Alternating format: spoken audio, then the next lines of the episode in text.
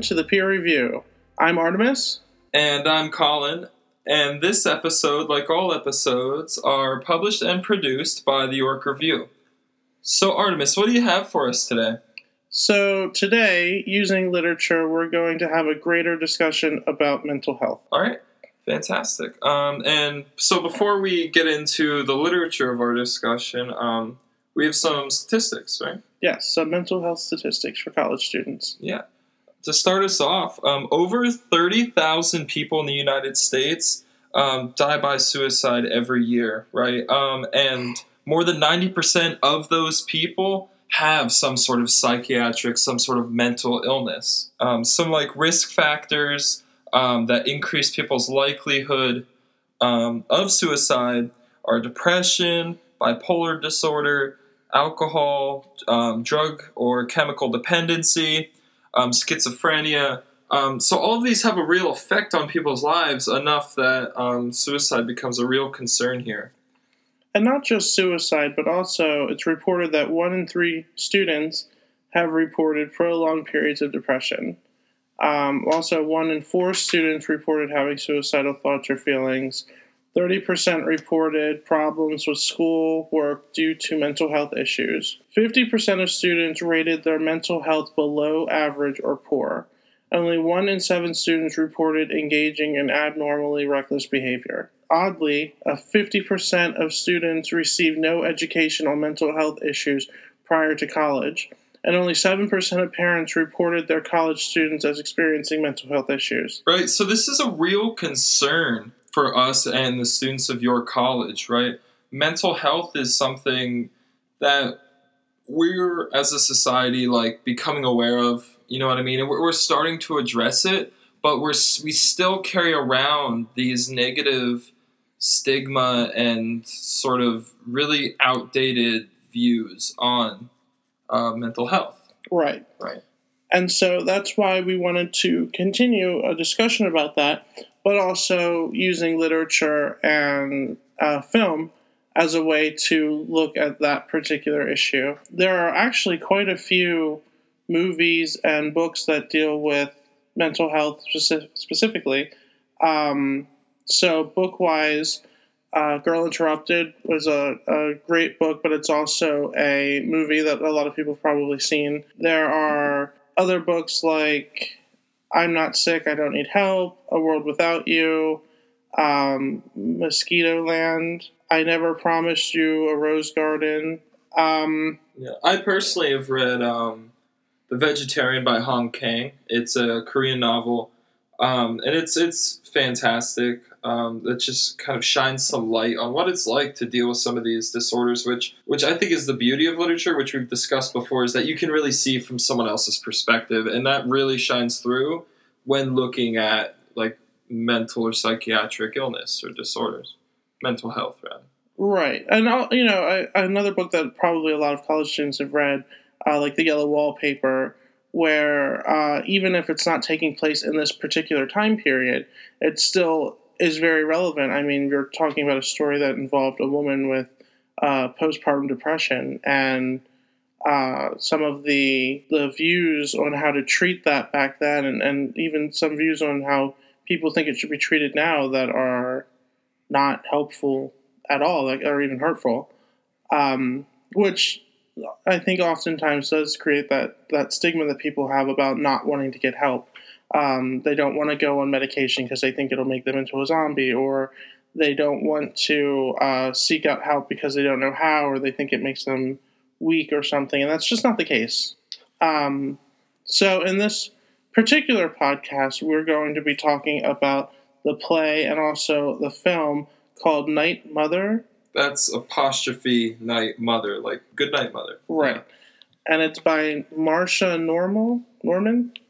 Marsha Norman. And so this is going to be split up um, as two different sort of discussions. Um, the first, um, Artemis is going to perform two readings for us, um, and we're going to discuss um, sort of the use of metaphor to show mental illness in this book and um, or play. Yes, in this play and movie, um, and then two more readings where we're going to kind of discuss a more straightforward, direct literary style that kind of lets you show a little bit, or that shows a little bit about control and its role in um, people who suffer from mental illness. So, just a little background of the play and the, the movie. Um, it involves just two people. There's two characters. One name, one's name is Jessie Cates, and the other's name is Thelma Mama Cates. Uh, Thelma is Jessie's mother, and a basic synopsis of the story would be: um, the play is about a daughter, Jessie, and her mother, Thelma. It begins with Jessie calmly telling her mama that by morning she will be dead, as she plans to commit suicide that very evening.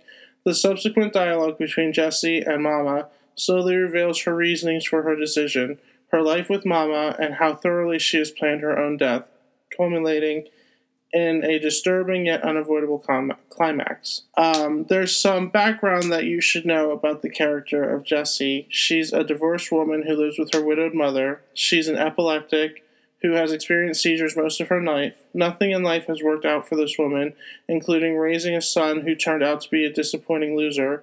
She has suffered from severe chronic depression that has never been treated. In the play, her long standing despair has been temporarily relieved by the decision that has her uncharacteristically peaceful and talkative. The usual grayness and unsteady physical energy of this woman has given way to a new purpose that is exposed in productivity and detached humor. Um, so, essentially, uh, in the story, you have this this woman who she's kind of at her end because she has these uh, epileptic fits, which really takes away all of the control that she has in her life. She can't drive, she can't work, she has to live with her mother.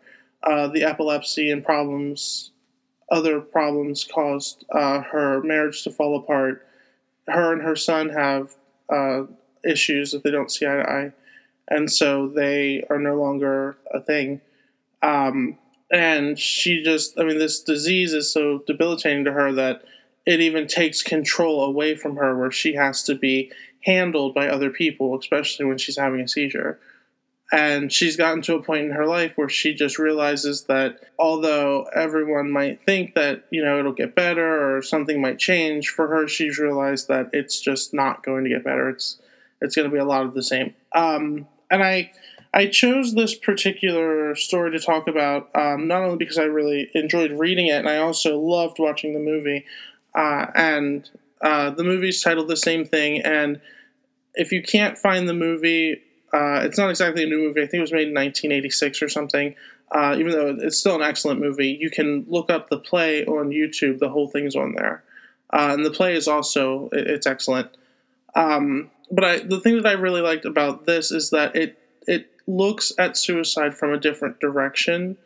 Um, normally, when you hear about mental health illnesses, it's from like somebody else's perspective dealing with somebody who has mental health illness. Yeah. Um, very few times do you actually see a movie or read a story where the person themselves has mental health problems. Um, and then normally when you do, there's again a lot of that like stigma that goes along with it uh, they normally don't seek out help. It's normally really destructive uh, for them in some sort of way, and that's not necessarily the best way to show uh, mental health problems. I, I, agree. I agree. Oh, I'm sorry. I'm okay. off there. I, I agree. Um, I, I think it's important to see that side of it, but I also think it's important, and I think we're missing this side where someone gets help. You know what I mean? I, I think there aren't many stories out there that's where you see someone with mental illness like getting help, right? Like seeking help and and having this sort of like win. Mm-hmm. You know, you don't see that often, um, and you don't see that really in um, Night Mother. Uh, but looking at um, stigma and the way mental illness is represented in literature, um, that is like a change I, I, would like to see. And um, and it, not just seeing them get help, but what comes after, I think, is something that's also important that we need to, to remember also. Um, you know, it, it's not I mean, it's enough to seek help because you should always seek help if you're feeling this way. But I think it's not enough to not show what happens after that, where people do get better. You know, um, Mhm. they go on medication. It doesn't make them less people. It doesn't make them zombies. They they get the chemical balance correctly, or they get whatever they need to help them, the coping skills or whatever, and they get out there and they get to make friends and and have normal family relation. I don't want to say normal because you know what is normal, but um, they have good, healthy relationships with people and family, or you know, animals maybe like Yeah. um, you know, they're not depressed anymore, or maybe they are still depressed, but they're in a better place. And I think that that's something that we need to see more of. And Absolutely. Even if we don't see that, like in this particular play, um, I think it's important that we see this part of it too, because it does show the thought process that people go through when this happens and a lot of the feelings that they have. And then maybe if you can relate to some of those feelings, then you might realize, hey, maybe I need to get help too. Uh, yeah, absolutely. Um, there are four quotes that I found from the book that are also in the movie um, that I really thought stood out uh, for many different reasons. And I'm going to read two of them, and then we're going to discuss the those two quotes, and then I'll read the next two, and we'll discuss those two quotes.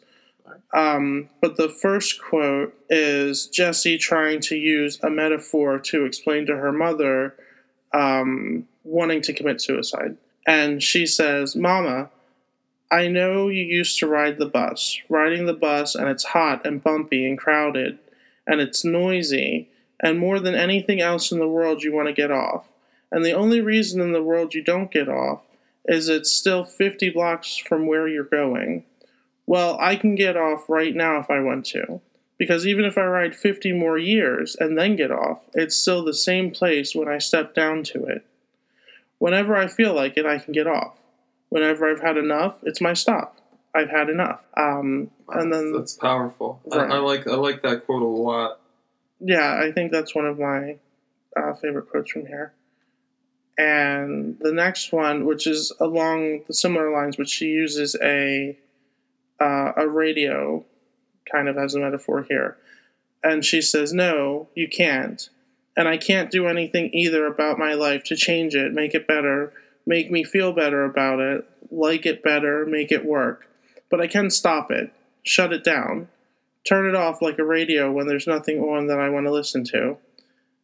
It's all I really have that belongs to me, and I'm going to say what happens to it, and it's going to stop. And I'm going to stop it, so let's just have a good time. Um, a little information about why she's saying let's have a good time is that that particular night before she uh, decides that she's going to commit suicide, it's the normal night that her and her mother get together and they do like pedicures or manicures or something.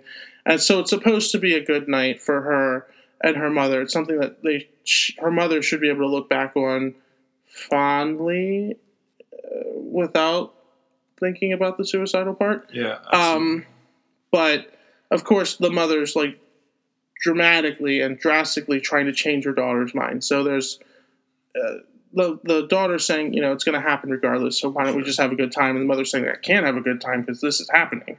for sure. Um, but let so getting back to the literary aspect of it, um, Colin, what did you think? Uh, so I think they're both really great metaphors, and I think the author uses them here for the same reason Jessie uses them um, in the in the play, right? And it's to kind of show someone something in a way they understand, right? And that's the power um, that metaphors really bring to literature. And it's why they're so important when showing new perspectives on things, is because you can relate how you're feeling to like something they'll understand Mhm. like like like being on a like a bumpy, hot, crowded bus, um, or like just having nothing on the radio and it's like why bother, right? And you turn it off, Right. Um, so I think um, not only is her, her her metaphors are just used so so well here um, because they're they're familiar, and the way she goes about like bringing them forward and describing them, like Yeah. there's a little bit of like like a lead into it, right? She's not just like I'm like I feel like I'm on a bus right now. You know what I mean? That's like there's like an explanation there, and, and there's like depth to the to the metaphor. It's not just I'm on a bus, right? She like gets into like the bumpiness, the loudness, the uncom. You can feel the uncomfortableness in there. Right. Yeah. She takes a very, very complicated situation like life Mhm. and she kind of dumbs it down. I don't want to say dumbs it down, but dumbs it down. Like Yeah. to the point where, like, it, yeah. even if you were to explain this to a child, they could probably understand it. yeah, absolutely. Um, which is great. And I think even with the radio metaphor, like, you know, there's nothing on, so why? Why keep it on? Yeah, like I can turn it off, and that's something I can control. And I also think that that's what she's she's saying in both of them too. She's saying, you know, like I'm choosing to step off the bus now. I'm choosing to turn off the radio Right. because even if I leave the radio on, or even if I get off the bus, you know, at the stop 50 years from now, Mhm. It's gonna I'll I'll be in the same spot. Like Yeah. it's like almost the bus isn't moving, you know, for Absolutely. her. Yeah, and, and we'll see more control um in your next quotes as well. Um, do you do you want to get right into those now? Yeah. Okay. So the next quote is um, it's Jessie's mother talking to her about uh, not giving up to keep trying, and so Mama says, "You can keep trying. You can get brave. Try some more. You don't have to give up." And Jessie says, "I'm not giving up. This is the other thing I'm trying, and I'm sure there are some other things that might work, but might work isn't good enough anymore." I need something that will work. This will work. That's why I picked it. And then the very last quote, yes, very powerful. And then the very last quote, um, again, she's talking to her mother, and she says, I'm just not having a very good time, and I don't have any reason to think it'll get anything but worse. I'm tired, I'm hurt, I'm sad, I feel used. And I, I, I really can't think of any other like way to describe severe depression Yeah. besides that. Yeah, That just I'm tired, I'm hurt, I'm sad, and I feel used. yeah, and a, and a big part of what's so powerful about this is like both those quotes I think are strongly related to control. You can Mhm. see her using this choice as a way to like finally have control over her life, right? Mhm. And you and when looking at the way it's written compared to our last two quotes, these two quotes are very choppy, right? Very direct, and like there's no um like metaphors too much in there that that, that I noticed. It's just kind of blunt, direct, short sentenced language, right? And that's sort of related to control, I think, and that's good writing is relating what you're talking about to how you talk about it. And, and I think that she uses it so amazingly here.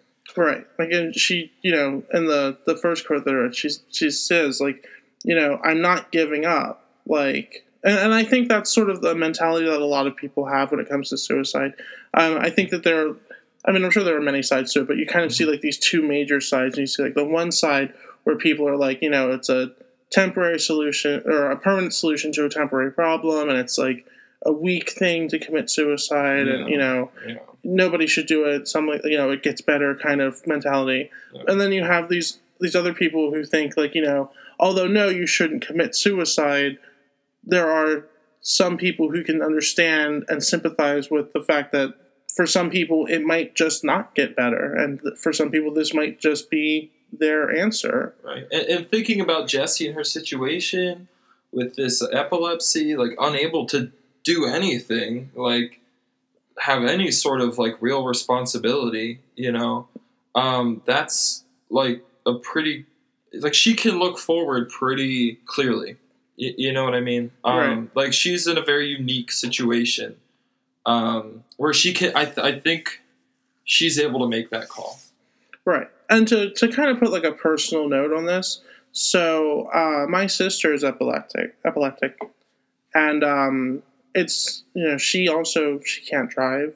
Um, it makes it really difficult for her to find particular jobs because you know it, it has to be a job that you know if she does have a seizure, she's not endangering other people, or you know like she can never drive a bus or work in construction or something like that. She couldn't be like a doctor or a nurse because you know what if she's like in the middle of Surgery. surgery or something and then just like goes into a, a seizure. Like you know, it, Yeah. it really limits people. Um, and so you know, she's also a mother. She's just recently married. Um, she just had a child. I mean, her her daughter just turned one uh, a couple of days ago.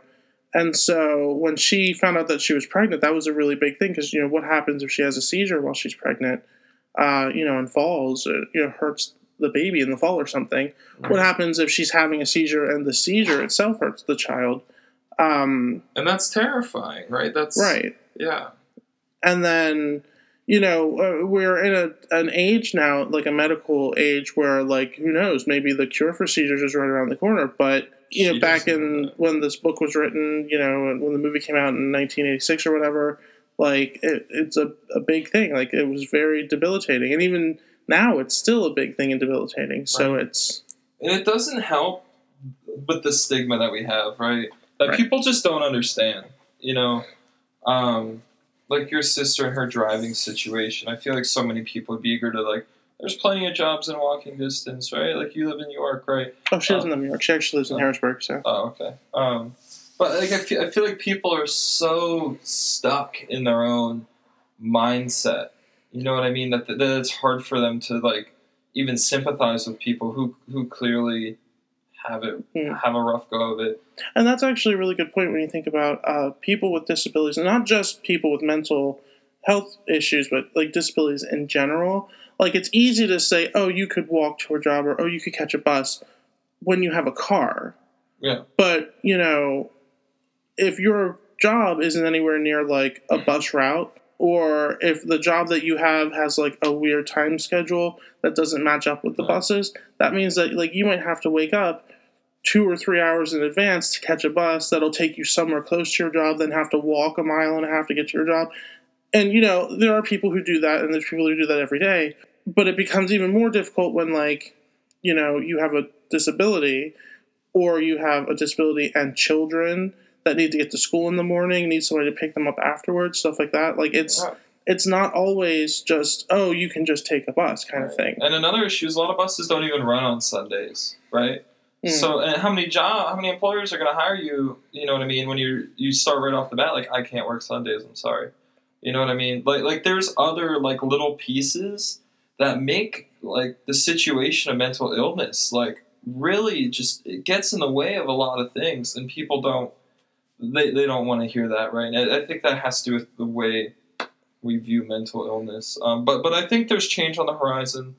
Um, you see a lot of pressure. Um, about mental illness these days to you know show some sympathy show some not not sympathy really but some understanding you know Right. I, I think we're beginning to change the way we look at mental health mental illness right Yes, hopefully. And I, and that's why I think it was a really good idea to bring this up in this podcast because I think that um, we should talk about it. It- It's something that should be talked about. It's something that should be read about. It's something that should be in movies, and people should know like the signs and symptoms, even if it's you trying to f- see those signs and symptoms in yourself, or it's your dorm mate or your best friend or you know whomever you know that you're looking for these signs and symptoms in them it's good to know them and to, to be able to reach out and say hey i need help or hey i think you might need help. How can i help you? Yeah and, and some warning signs to look out for is um, just like an increase in substance abuse um, visible anxiety or agitation or people who either under or oversleep a lot of times. If people are feeling particularly de- depressed or if they're giving up uh, both they're anxious you'll see um, a lack of sleep. If they're depressed a lot of times you see like oversleeping right? Just sort of like a i'd rather just not deal with this right? So you'll see a lot of oversleeping. Withdrawal withdrawal? With, with Mhm. a withdrawing from friends family right? You, you'll see them start to start to veer away from like healthy relationships um, and kind of recede within themselves. Also um, kind of something that i think we see a lot in college is acting reckless sometimes engaging in risky behaviors right um, it's, it's another sign that you've you've you may have given up a little bit or you're, you're trying anything just to, to feel like something something new, something different, right? Some sort of change. Um, and a lot of times people try to achieve that through reckless behavior. Um, also, dramatic mood changes um, could be a, a warning sign of a mental illness. Right. So here on campus, we have uh, a wonderful counseling service. And so if you need to speak with somebody, their number is 717 815 6437. And then if for whatever reason uh, you or you think somebody who you know is like seriously in crisis, uh, you can contact Campus Safety at 717 815 1314. Or York Hospital has a crisis intervention line that's 717 851 5320. Um, and then they also have a national hotline if you just need somebody to talk to or you need something to talk through something. It's 1 800 273 TALK um, or 1 800 273 8255. Right, and, and another less, I'll say less dramatic, um, but but another way to deal with this, if it's not really at a super serious level or doesn't seem to be there yet, is just talk to people, right? If someone, if you say hi, how you doing? to someone, and they they seem ingenuine and they're I'm okay, or if they just tell you straight out that like, hey, like I'm not doing too hot, so, like stop for a minute and ask ask them why, hear them out, you know, because that means a lot to people, and that that you know that that can really change someone's day. Right. And especially people who live on campus, if you're in your dorm and you notice that your dorm roommate or somebody in the building that you normally see or normally is in parties and they kind of like start hanging back now, you don't see them very often. You might notice they're drinking a lot or not on campus, but um, you know, but uh, or doing reckless things like maybe they're skipping out on classes, especially if they're just sleeping or mm-hmm. you know um, what have you, and this behavior is escalating or whatever. Then you know maybe knock on their door and ask what's going on. Maybe you can help them maybe they're just stressed because midterms are coming up or maybe their grades aren't the way they want to be you might be able to help them you might be able to tutor them you might be able to put them in the direction of the wonderful tutoring centers that we have here or yeah exactly. Or some of the like mental health services places that we have here. Um, absolutely. We're, we're all a part of this york college community. Um, and when, when someone's not feeling well that affects the whole community um, especially when we're talking about something as serious as mental illness and how far that can escalate, right? So it's up to all of us to kind of combat that within our community here. Right. And just to kind of end this on a personal story, um, it's actually a rather sad story. Um, when I was, before I came here to York College, I went to HAC and uh, Harrisburg Area Community College here in York. And we had a wonderful, awesome English professor there who I mean, if it wasn't for her, I, I wouldn't be an English major.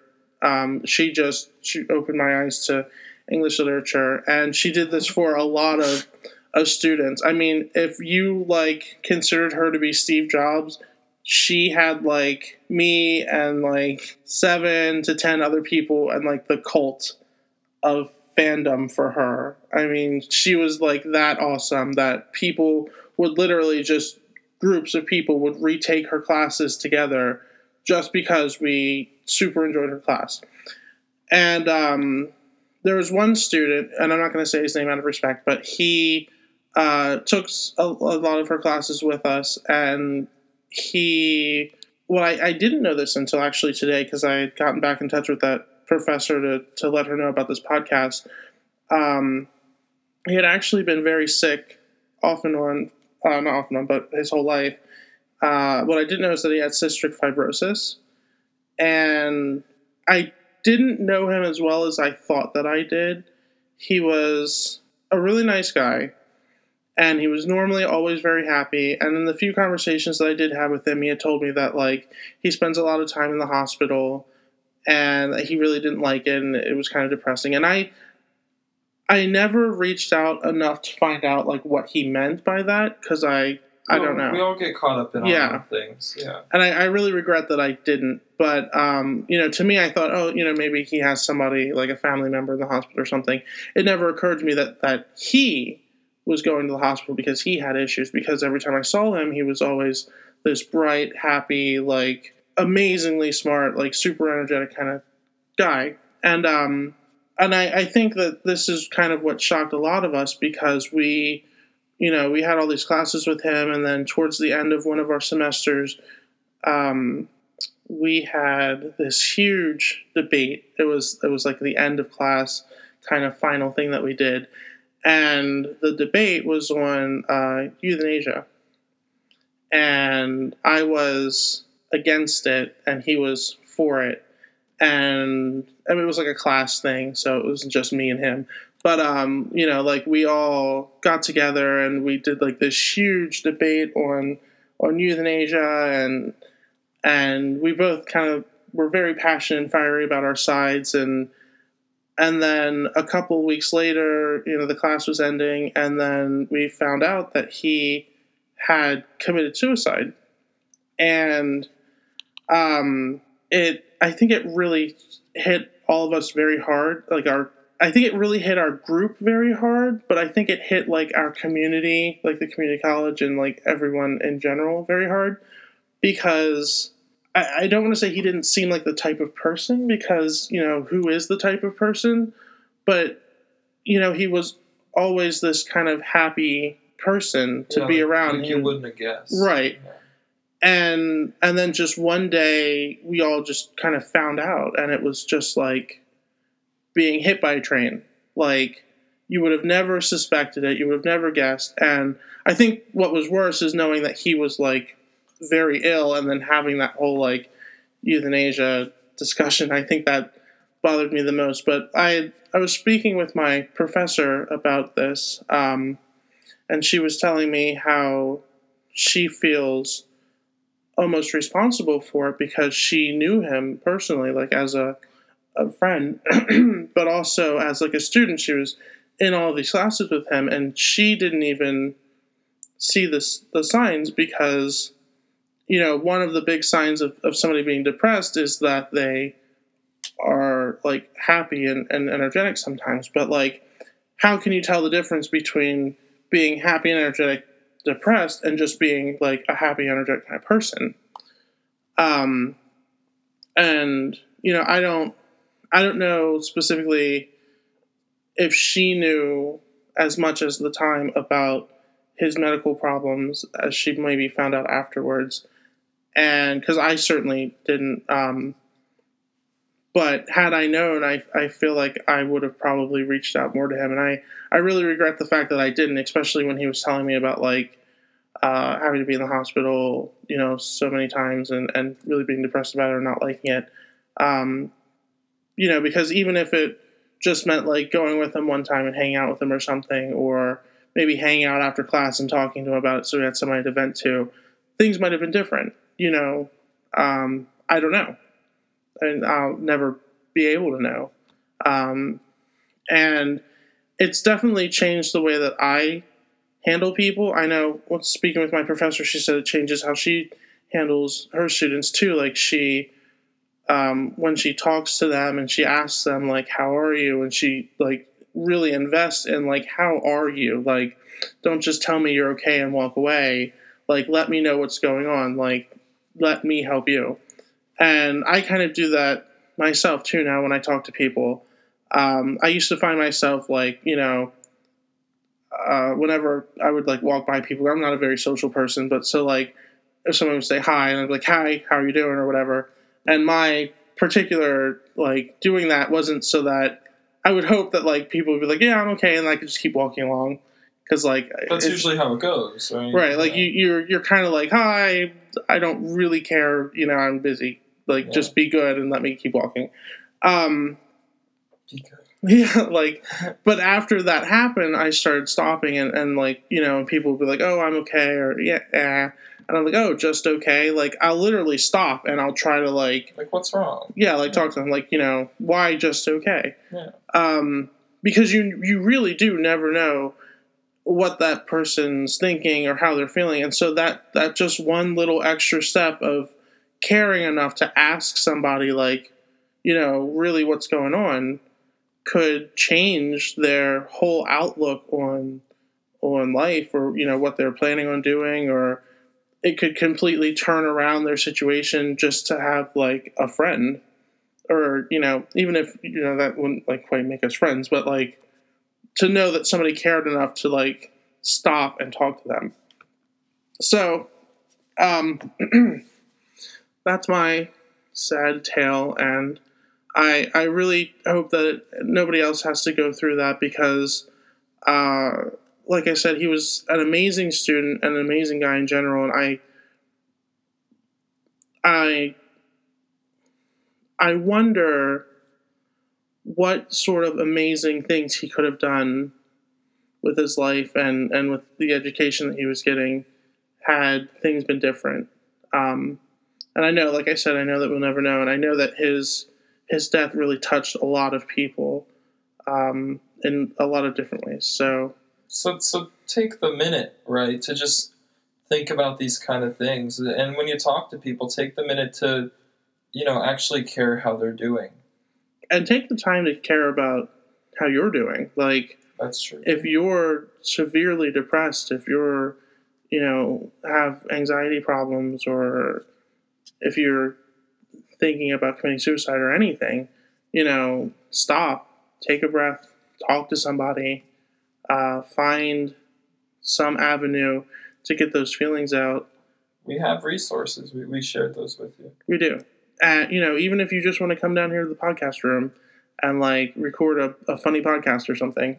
Yeah. Like we're up for that. it. Yeah, come down here. Or, you know, go talk to your counselor or not counselors, your um advisors. They'll help you out. Or go get your favorite professor and sit down with them because I'm sure they'd love to hear from you or chat with you about what's going on with their day or whatever. Like don't just sit around and, and hope that things get better. Like actively find ways to make them better. Absolutely. So that is our discussion of uh, Night Mother and mental health illness, uh, mental health issues.